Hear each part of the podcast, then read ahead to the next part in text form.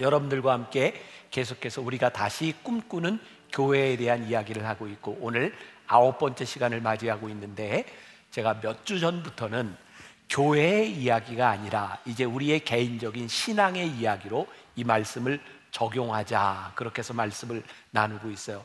잘 알고 계시는 거죠? 네, 그리고 오늘 말씀의 제목은 자의적 몽상에서 선명한 비전으로, 이렇게 제가 좀 제목을 잡았는데 오늘은 특별히 비전에 대한 이야기를 좀 나누어 보려고 합니다. 말씀을 들어가면서 또 제가 이제 말씀을 준비하다 생각났던 이야기가 있어요. 저에게는 조금 가슴 아픈 이야기입니다. 벌써 10여 년 훌쩍 지나간 이야기인데, 제가 어떤 교회에 우리가 꿈꾸는 교회라고 하는 큰 타이틀로 집회를 한 적이 있어요. 근데 문제는 제가 집회를 마치고 난 다음에 그 교회에 분쟁이 생겼어요. 장로님들이 교회를 나가고 교회에 갈등이 생겼어요. 제가 집회를 하고 난 다음에 그런 갈등이 생겼으니까 얼마나 제 마음이 힘들겠어요. 근데 문제는 그 이후의 발단은 제가 우리가 꿈꾸는 교회에 대한 설교를 했는데 사람들이 받아들이는 꿈이 달랐던 거예요. 특히 목사님의 꿈과 교회에 대한 꿈. 그래서 그 갈등이 일어났던 거죠. 자, 요 이야기를 여러분들 머릿속에 넣어두시고, 또 제가 요번 주에도 여러 권의 책을 읽게 되었는데, 제가 사무실에 와보니까 어떤 출판사에서 책을 하나 보내왔더라고요. 책 제목이 인생을 숙제처럼 살지 않기로 했다. 이게 웃다라고 하는 예명으로 책을 쓴 분의 이야기예요. 초반부에 이런 이야기가 있더라고요. 나는 10년 동안 신학을 공부한 사람입니다. 30대 여자 목사가 되었고 또 상담 심리사로 상담 심리 강의를 하는 사람입니다. 그리고 13만 명이 넘는 유튜버, 그런 인플루언서이고 또 2 아들의 엄마이자 목사의 아내입니다. 그런데 어느 날 이분이 우울증으로 몇 번 죽을 그런 자살 시도를 하게 되었고, 어떤 선생님을 만나서 상담을 하는 중에 본인이 심각한 우울증이라고 하는 것을 깨닫게 되었는데, 그것을 깨닫게 되는 순간 마음에 위안이 왔대요. 그게 전문 용어로 진단 위로라고 이야기를 하는데, 내가 이렇게 힘든 것이 이것 때문이구나 라는 것을 진단받고 나니까 위로가 되더라는 말이에요. 자, 제가 왜 이렇게 서론을 장황하게 이야기를 하는가? 오늘 우리는 인식에 대한 2가지 차원을 생각해 보려고 하는데, 하나는 나 자신에 대한 인식과 하나님이 우리를 어떻게 보시는가에 대한 인식에 대한 문제를 살펴보려고 합니다.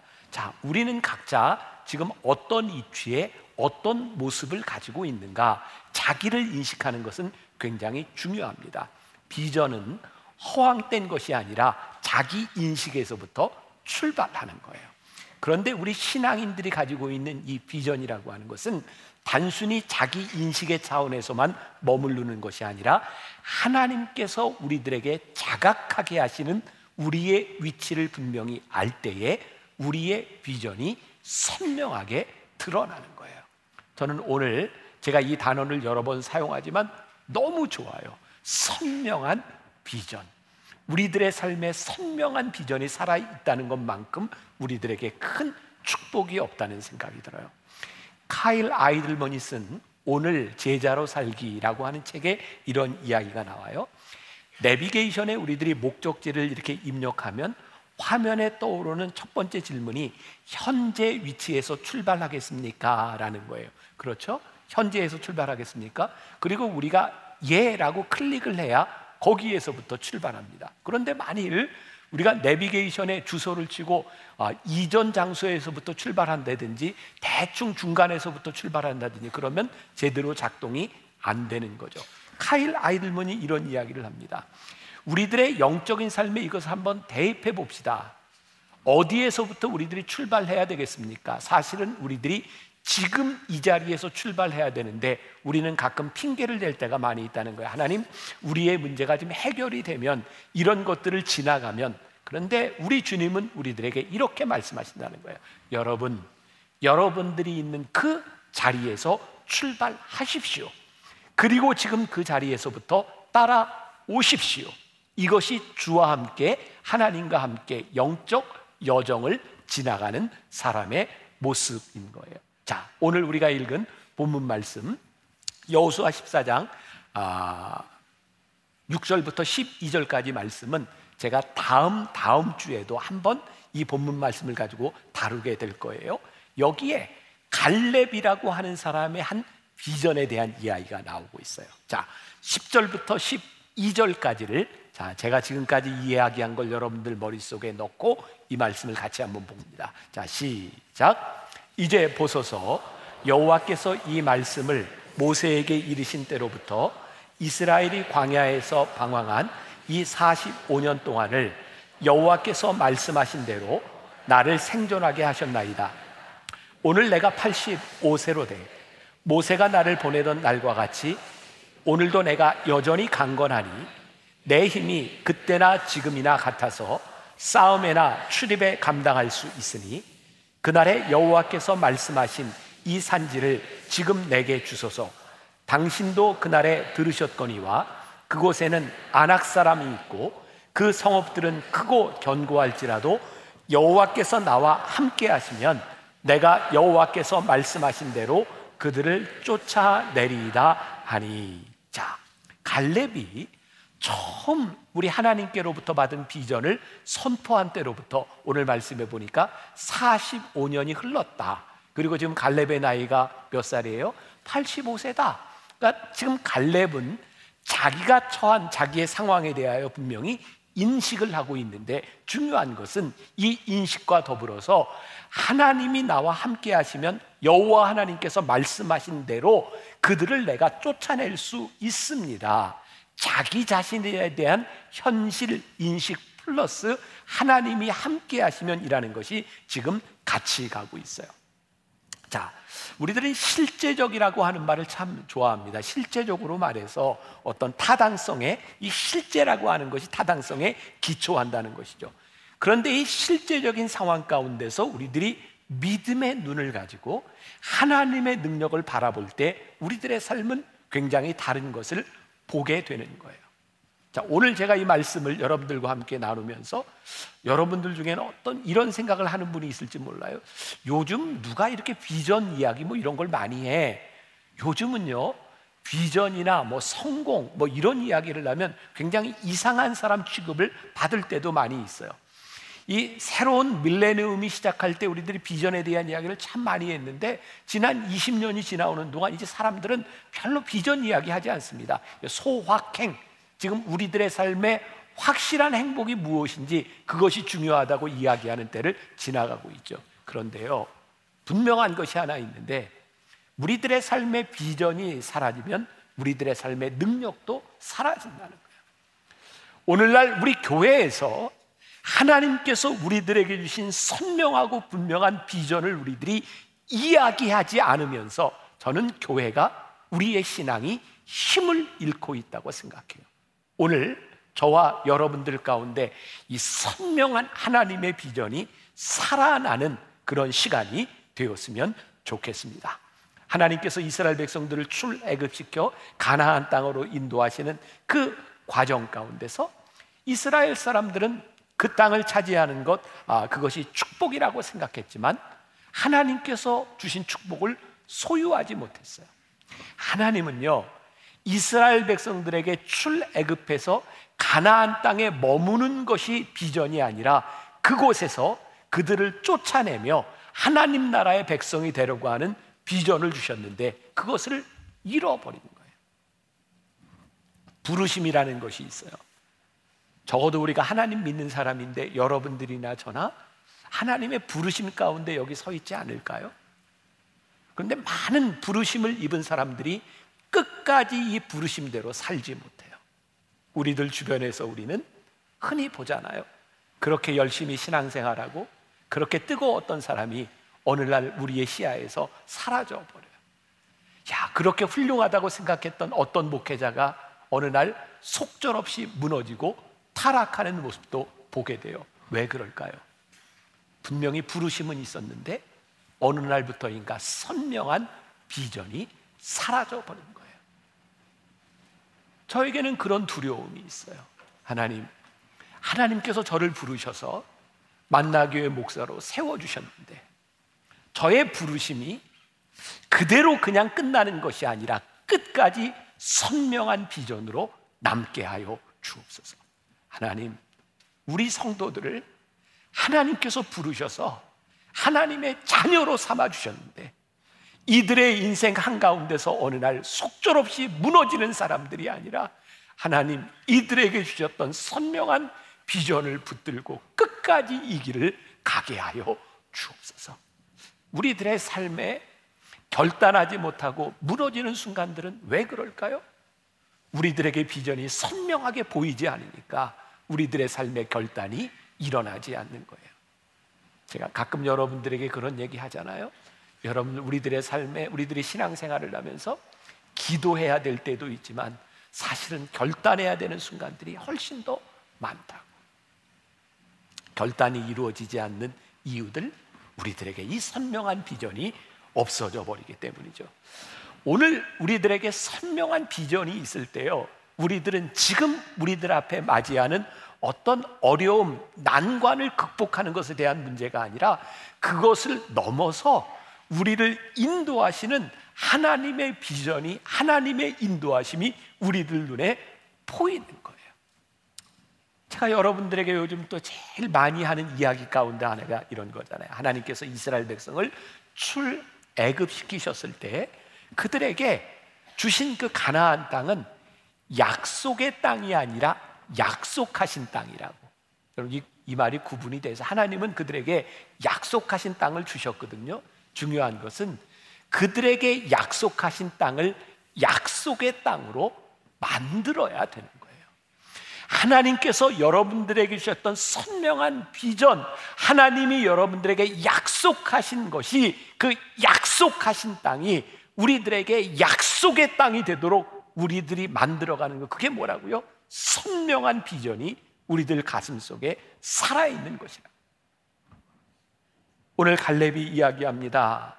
하나님 나와 함께 하시면 하나님 내가 그들을 쫓아낼 수 있습니다. 지금 그가 당하고 있는 현실 인식, 85세나 되어 있던 그의 나이, 그것이 중요한 것이 아니라 하나님 나와 함께 해주시면 내가 그 땅에 들어가서 기꺼이 그들을 쫓아낼 수 있습니다 라고 말하고 있는 거예요. 자, 이진희 목사님이 쓴 가나안에 거하다 라고 하는 책에 나오는 글인데, 저는 적어도 여러분들이 요 정도 글은 이해할 정도의 신앙의 양식을 좀 가지고 있으면 좋겠다 싶은데, 그냥 이해가 안 되는 분들은 그래 내가 조금 부족하구나 이렇게 생각하고 한번 들어보세요. 그냥 성경 이야기예요. 자, 하나님은 가나안이 거룩한 땅이라서 그곳을 택해 이스라엘에게 주신 것이 아니었다. 그 땅의 죄악이 하늘에까지 사무쳐서 하나님이 그들의 죄를 심판하기 위해 이스라엘 백성을 그 땅에 보내어 진멸하라고 하셨던 것이다. 그들이 가나안 거민들의 죄악을 심판했듯이 이번에는 그들이 아수르와 바벨론에 의해 자신들의 죄악을 심판받게 되었다. 가나안 거민들이 그들의 땅을 빼앗기고 쫓겨났듯이 이스라엘 백성도 가나안 땅을 빼앗기고 그 땅에서 쫓겨나게 되었다. 가나안 거민들이 당한 일을 그들도 그대로 당했다. 가나안 땅에 들어가 그들을 진멸하라는 이야기가 신명기고, 명령대로 진멸하지 않은 이야기가 여호수아서고, 그들을 진멸하지 않음으로 인해 고생당하는 이야기가 사사기고, 그들과 관계를 맺고 동화되어 가면서 저지른 죄악상을 기록한 것이 역사서고, 예언자들이 그들에게 죄악된 길에서 회개하고 바알신에게서 하나님에게로 돌아오라고 선포하지만 그들은 끝내 돌아오지 않았다. 바알에게서 떠나지 않았다. 결국 그들은 가나안에서 쫓겨나는데, 이런 이야기가 이사야, 예레미야, 에스겔서에 기록되어 있다. 자, 이거 이해가 되셨어요? 그냥 됐다고 하세요. 네, 자, 조금 더 읽어드려요. 우리는 이스라엘 백성이 광야에서 불평불만, 불순종함으로 2년이면 갈 수 있었던 가나안을 40년에 걸려서 들어간 이야기를 주야장천 이야기하지만 가나안에서 실패한 이야기를 거의 하지 않는다. 이스라엘이 가나안에 들어간 것까지에 대해서만 이야기한다.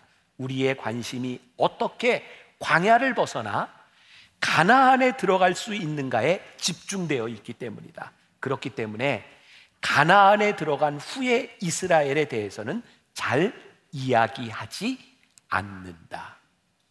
우리는 성경의 출애굽 사건과 성경의 이야기를 통하여 광야를 지나 가나안 땅에 들어간 이야기를 무척 많이 합니다. 근데 진짜 하나님께서 그들에게 주셨던 비전은 가나안 땅에 들어가서 그들이 살아가야 되는 삶에 대한 이야기였어요. 우리들의 삶이 그런 것 같아요. 하나님이 우리들에게 비전을 주셨습니다. 우리가 잠시의 성공은 맛볼 수 있어요. 그런데 하나님이 우리들에게 주셨던 그 선명한 비전을 끝까지 붙들고 살아가지 못하니까 그곳에서 이루어야 되는 가나안 땅을 이루지 못하고 하나님의 약속을 붙들지 못하고 넘어질 때가 많이 있는 거예요. 저는 오늘 이것이 저와 여러분들에게 큰 두려움이 되었으면 좋겠어요. 하나님, 우리들에게 주셨던 그 선명한 비전이 어느 날 꺾어져 버렸다면, 우리들의 삶 가운데 희미해져 버렸다면, 다시 한번 선명하게 우리를 부르신 그 부르심 앞에 서게 하여 주옵소서.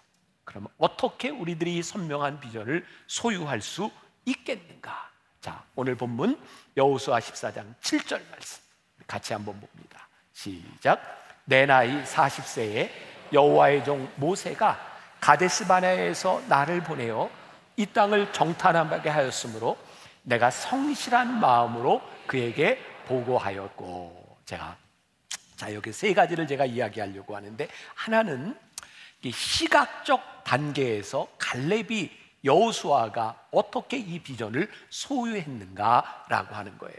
자, 여기 말씀 가운데 보니까 내가 성실한 마음으로 그에게 보고하였다라고 되어 있어요.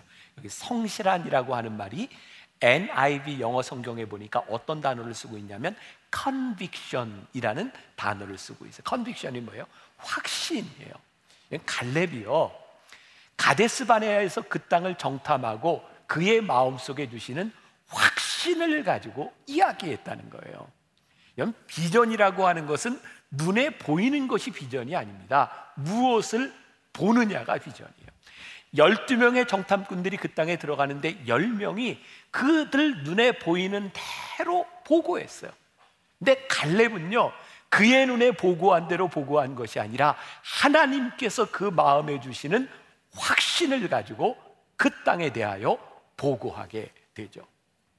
자신의 눈을 가지고 자신의 판단에 따라서, 자신의 욕망에 따라 이것이 내 비전입니다, 자신의 욕망을 거룩한 욕망으로 포장하는 사람들이 아니라 하나님께서 내 안에 가슴 뛰게 하셨던 그 비전을 우리들이 가지고 있느냐는 거예요.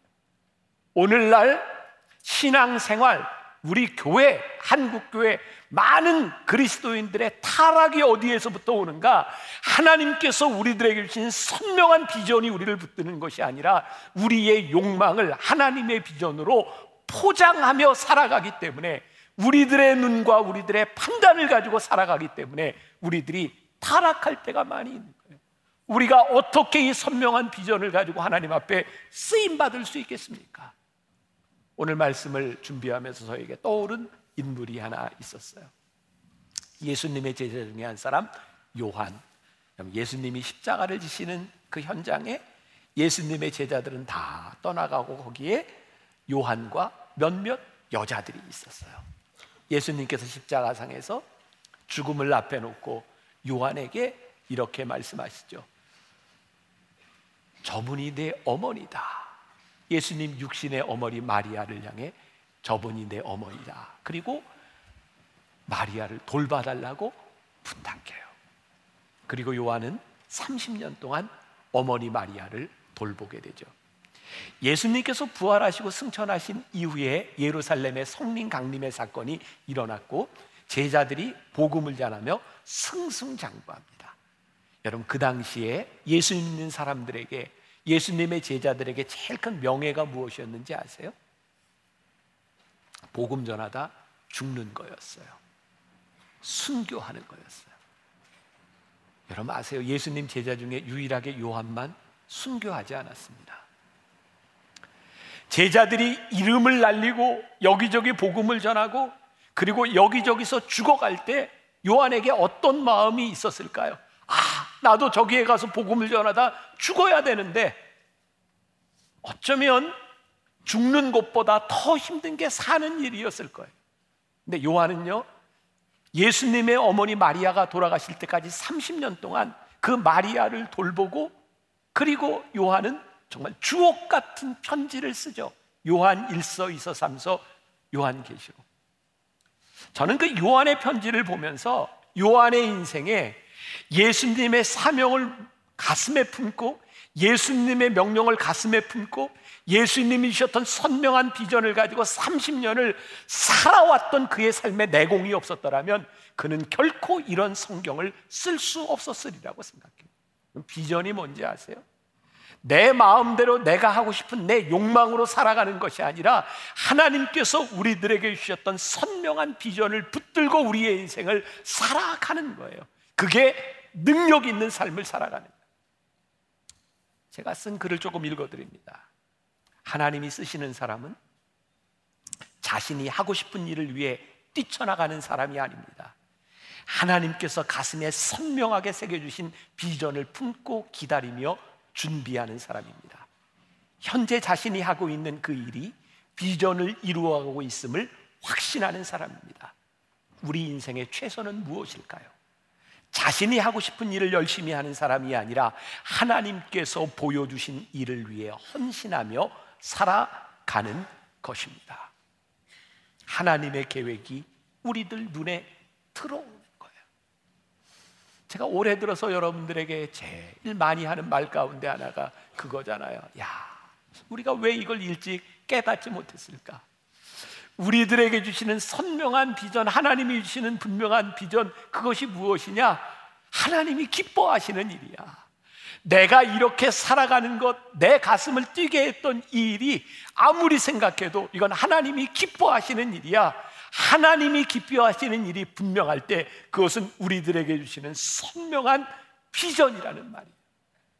이 코로나를 지나면서 하나님께서 우리 교회에 주신 큰 축복이 있다. 요즘 제가 그 얘기 자주 하죠. 그 중에 하나가 오스왈드 챔버스의 주님은 나의 최고봉을 우리들이 함께 묵상한 일이었어요. 자, 7월 6일자 글에 보면 이런 오스왈드 챔버스의 글이 있어요. 비전은 공중에 떠 있는 멋진 산성이 아니라 당신이 어떠한 사람이 되는가에 있습니다. 그분으로 하여금 그분이 원하시는 대로 당신의 삶을 빚도록 하십시오. 그때서야 비로소 당신은 그 비전에 잘 어울리는 사람으로 변화될 것입니다. 그 과정에서 용기를 잃지 마십시오. 정말로 하나님의 비전을 갖고 있다면 당신이 영적으로 낮은 차원에서 만족하려고 할 때 하나님께서는 결코 당신의 안일함을 허락하지 않으실 것입니다. 하나님께서 당신의 삶을 빚도록 하십시오. 그때 여러분은 하나님의 비전에 어울리는 사람이 될 것입니다. 와, 하나님께서 저를 빚으실 수 있도록 나를 내려놓을 때 우리들이 하나님이 원하시는 사람이 될 수 있습니다. 비전의 사람은 하나님 앞에서 우리들이 어떤 사람인지 그것이 분명한 사람이 되는 것이죠. 두 번째, 우리들이 비전을 소유하기 위해서 우리들이 품은 비전을 우리들이 얼마나 우리들의 입술로 시인하는 사람이 되는가. 자, 성실한 마음으로 보고하였다. 이 성실함이 conviction이라고 하는 단어라고 이야기를 했고, NIV 성경에 보니까 이렇게 표현이 되어 있어요. 그에게 보고하였다라고 하는 말이 영어 단어에 리포트했다는 거예요. 리포트. 리포터라고 하는 말 하잖아요. 내가 이렇게 본 걸 그대로 리포트한 거예요. 그러면 여호수아와 갈렙에게 있어서 참 위대한 부분이 있다. 그게 뭐냐면 그들이 본 것을 그가 가지고 있는 확신을 리포트했다는 거예요. 저는 이 부분에서 저는 참 기쁘고 감사한 마음을 가지고 있어요. 왜냐하면 저는 하나님께서 저에게 주신 비전을 리포트하는 걸 굉장히 즐겨하는 사람이기 때문에. 이번에 제가 미국에서 오면서 책을 하나 보면서 오게 되었는데 그 책 제목이 Plead, Sorry, Thanks라고 하는 이 세 단어를 가지고 만든 책에 마크 배터슨이라고 하는 사람이 쓴 책인데요, 아직 번역은 안 된 것 같아요. 이 책에 보면 우리들이 sorry, plead, thanks 이 세 가지 말만 해도 우리의 인생이 바뀐다는 거예요. 근데 저는요, 우리의 인생을 바꾸는 가장 큰 능력은 하나님께서 우리들에게 주신 비전을 우리들이 리포트, 선포할 수 있는 능력이라고 생각해요. 제가 말씀을 준비하다 제주신문에 나온 어떤 칼럼을 보게 되었는데요, 일본의 어떤 대학 교수가 이렇게 이제 리서치, 연구한 거죠. 사람의 뇌가요, 그냥 눈으로 읽을 때하고 입술로 이렇게 말을 하면서 읽을 때하고 뇌가 활성화되는 게 다르다는 거예요. 입술로 이야기하며 글을 읽을 때 뇌의 70% 정도가 활성화된다는 거예요. 저는 이 말에 전적으로 공감합니다. 하나님께서 우리들에게 주신 비전을, 선명한 비전을 우리들이 입술로 고백하기 시작할 때 우리의 가슴이 뛸 뿐만 아니라 우리의 뇌가 활성화되는 거예요. 그래서 믿음의 사람은요, 하나님께서 우리들에게 주신 확신을 우리들이 이야기할 수 있는 사람이고, 그 사람을 가리켜서 우리들이 뭐라고 이야기하냐면 비저널이라고 이야기해요. 저는 만나교회 목회를 하면서 참 많은 꿈, 하나님 우리 교회에 이런 꿈을 주셨습니다, 그런 꿈을 참 많이 이야기했던 것 같아요. 어떤 것은 이루어진 것이 있고 어떤 것은 아직 이루어지지 않은 것도 있어요. 근데 참 신기하죠? 이루어지지 않은 것에 대해 가슴이 뛰어요. 왜? 이게 언제 이루어질까? 그것이 내 욕망이나 내가 생각했던 것이 아니라 하나님께서 우리 교회에 주신 꿈이라면 하나님께서 이 선명한 비전을 이루어 주실 것이기 때문에 이 비전을 이야기하는 것이 우리들의 가슴을 뛰게 하는 거죠. 오늘 우리들이 이 자리에서 예배를 드리고 있는 이 예배의 자리는 우리 윗세대 어른들이 우리 한국교회가 막 부흥을 구가하고 많은 성전들을 건축할 때 그때 꿈꾸었던 그분들의 헌신의 자리에 우리들이 여기에 앉아있는 거예요. 오늘 여러분들의 가슴을 뛰게 했던 그 여러분들의 선명한 비전의 자리에 여러분들의 후배와 여러분들의 후손들이 그 자리에 앉게 될 거예요. 그러니 우리들이 이 비전을 선포한다고 하는 것이 얼마나 놀라운 일이겠어요. 저희 교회에요, 제가 만나교회 담임 목사가 되고 2004년, 그 5년 무렵에 비전 2020이라고 하는 프로젝트를 가지고 우리 교회에 있는 모든 문제들, 장단점 등을 다 리서치해서 발표한 적이 있어요. 그때 우리 교회의 좋은 점들 뿐만 아니라 우리 교회가 가지고 있는 문제점, 고쳐야 될 것들을 하나하나 나열해서 다 발표를 했어요. 10년이 지나서 2015년에 저희 교회가 M비전이라고 하는 프로젝트를 다시 한번 실시했어요. 10년 전에 우리들이 리서치했던 그 결과가 어떻게 됐는지, 근데 정말 놀라운 일을 경험했어요. 뭐였냐면 그 당시에 10년 전에 우리 교회가 단점이라고 생각했던 모든 항목들이 10년 후에 다 장점으로 바뀌어져 있는 거예요. 그때 함께 일했던 우리 장로님들, 우리 함께했던 팀들이 깜짝 놀랐어요. 그리고 어떤 고백을 했는지 아세요? 야, 이건 하나님이 하셨어. 여러분, 우리의 입술로 고백한 게 뭔지 아세요? 하나님이 하셨다는 거였어요. 하나님이 우리들에게 주셨던 비전을 선포하고 우리들이 그 일을 시작하게 되었을 때 시간이 지나고 나니 우리들이 어떤 고백을 해요? 하나님이 하셨어. 여러분, 우리의 인생에 정말 큰 축복, 우리의 가슴을 뛰게 하는 능력이 뭘까요? 야, 하나님이 하셨어. 하나님이 우리들에게 꿈을 주셨다고 생각하고 우리들이 믿음으로 선포했는데 이 일을 하나님이 하셨어. 여러분들의 인생의 가장 큰 축복이 무엇일까요? 여러분들의 인생의 뒤안길에서 하나님께서 이 일을 하셨다고 고백하는 것보다 더 큰 축복이 우리들에게 어디 있을까요? 우리들이 지나왔던 과거를 추억하고 우리들의 과거를 가지고 우리들이 감사할 수 있는 건 큰 축복입니다. 그러나 과거에 매달려서 나아가지 못하는 것은 우리들에게 큰 문제인 거죠. 비전의 사람은요, 성실한 대로, 그리고 리포트할 때뿐만 아니라 믿음으로 행동하는 사람이죠. 비전이 있는 사람은 실패의 위험을 두려워하지 않아요. 저는 하나님께서 저에게 주신 가장 큰 축복이라고 생각하거든요. 하나님께서 저에게 주신 마음을 가지고 행동할 수 있도록 하셨고, 우리 교회 장로님들에게 제가 늘 했던, 우리 교회에서는 실패를 두려워하지 않습니다. 왜? 실패하지 않으면 어떤 것도 성공할 수 없고, 실패하지 않는 자는 어떤 것도 할 수 없기 때문에 우리는 실패를 두려워하지 않습니다. 왜일까요? 저는 하나님께서 저에게 주셨던 이 비전, 선명한 비전 때문이라고 생각합니다. 어제 우리 새가족들과 함께 새가족 애찬을 나누는 시간이 있었어요. 어떤 질문이든 좋습니다. 저는 이렇게 사람들하고 대화를 할 때 어떤 질문도 다 괜찮다고 이야기를 해요. 진짜예요. 왜냐하면 어떤 질문을 해도 괜찮아요. 저는 제가 대답하고 싶은 것만 하니까 어떤 질문을 해도 괜찮아요. 다 질문하세요. 괜찮습니다. 네. 근데 어떤 분이 이런 질문을 해서, 목사님, 만나교회에는 왜 주보가 없죠? 그러니까 처음 온 분이니까 모르는 거야. 우리 교회 주보가 없어진 지가 벌써 한 6, 7년 된 것 같아요.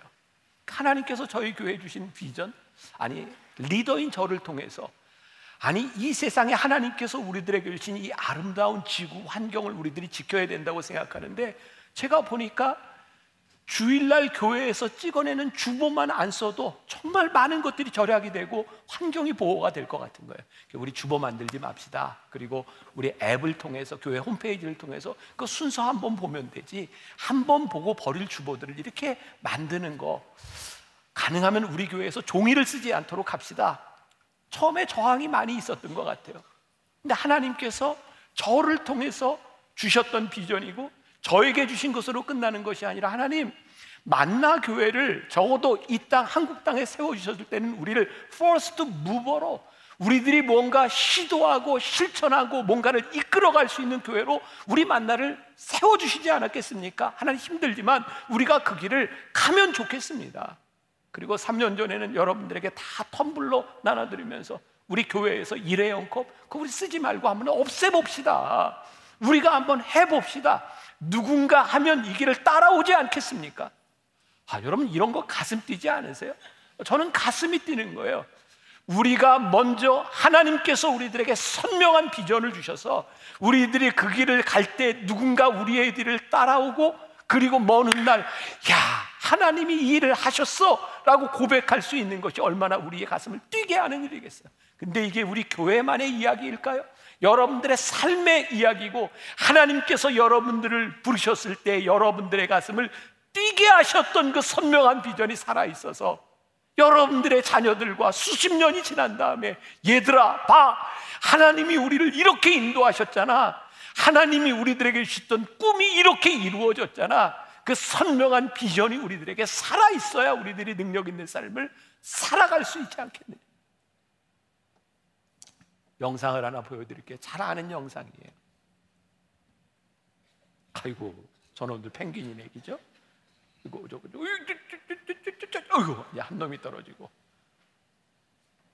또 한 놈 떨어지고, 자 됐어요. 무슨 영상인지 아시죠? 저게 퍼스트 펭귄이에요. 남극의 펭귄들이요, 먹을 게 없는데 물고기를 잡아먹고 살아야 되는데요, 저 바닷속에는 바다 표범이 있어서 떨어지는 펭귄을 언제 잡아먹을지 몰라요. 그래서 아무도 먼저 떨어지려고 하지 않아요. 근데 퍼스트 펭귄이 먼저 들어가면 그 다음 펭귄들이 들어갑니다. 맞아, 퍼스트 펭귄은 잡혀 먹혔을지도 몰라요. 근데 퍼스트 펭귄이 아니면 저 펭귄은 다 굶어 죽는 겁니다. 하나님이 우리들에게 주시는 선명한 비전은요, 때때로 우리들의 생명을 내놓아야 할 때도 있을지 몰라요.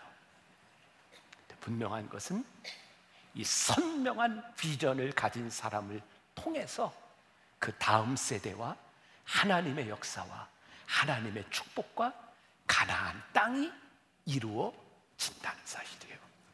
여러분, 우리를 부르실 때 하나님께서 우리를 가슴 뛰게 하셨던 그 선명한 비전이 여러분들의 가슴에 살아있기를, 다시 되살아나기를 주님의 이름으로 간절히 축원합니다.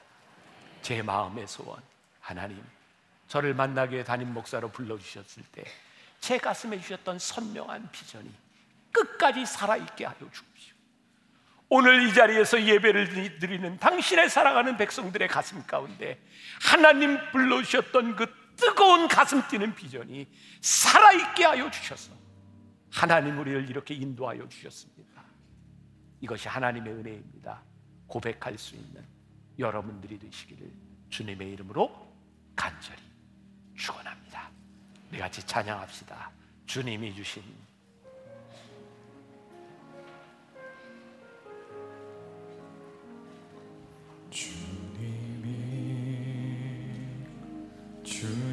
땅으로 한 걸음씩 나아갈 때에 수많은 적들과 견고한 성이 날 두렵게 하지만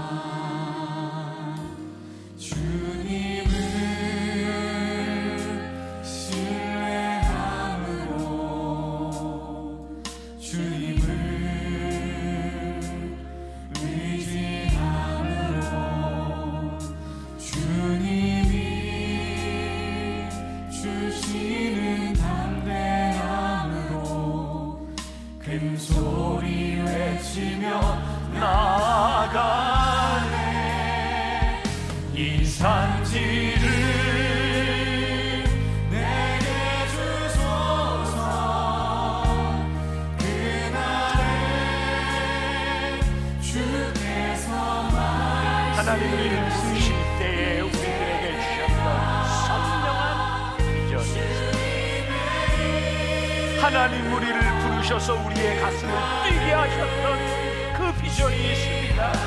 아버지 하나님, 그 비전이 우리의 가슴에 살아있게 하소서. 그 마음이 우리 가운데 살아있게 하소서. 이 산길 나의 아버지 하나님 허락하시면 주님 함께 하시되 내가 능히 이 땅을 차지할 수 있으리라.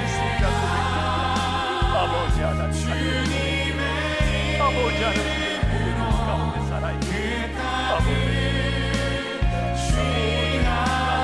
역사하신 하나님 대합니다. 아버지 하나님을 바라봅니다.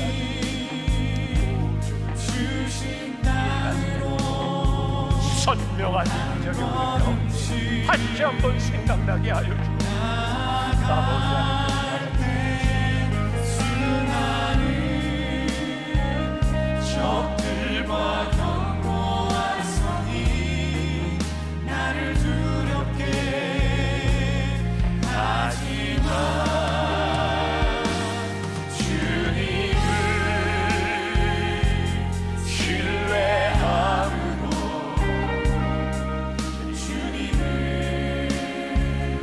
아버지 우리의 가슴에 있었소. 아버지 하나님 우리가 이 부르심에 우리 주시는 담대함으로 그 소리 외치며 나가네 이 산지를 내게 주소서.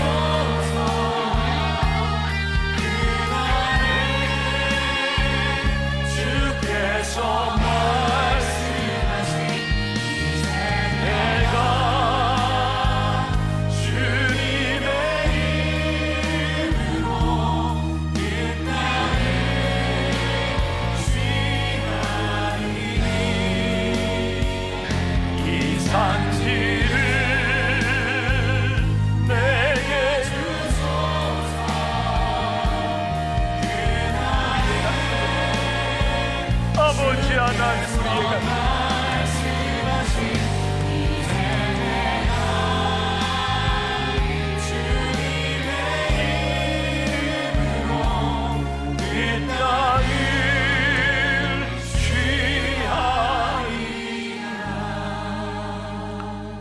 언제부터인가 우리의 가슴에 희미해져 버린 비전, 우리를 부르셨던 그 부르심이 희미해져 버렸습니다.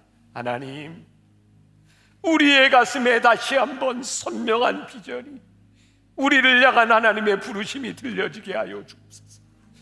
이 세상 한가운데서 하나님의 사람으로 담대하게 살아가기를 소원합니다. 우리들에게 주신 믿음의 확신을 가지고 선포하기를 소원합니다.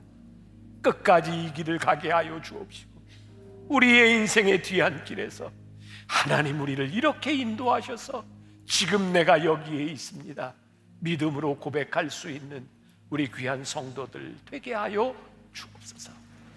지금은 우리 주 예수 그리스도의 은혜와 하나님 아버지의 무한하신 사랑과 성령의 인도하심이 우리의 가슴에 선명하게 새겨진 그 비전 가지고 살아가겠습니다. 다짐하며 나가는 당신의 사랑하는 모든 백성들 위해 지금부터 영원까지 함께 하시기를 간절히 축원하옵나이다. 아멘.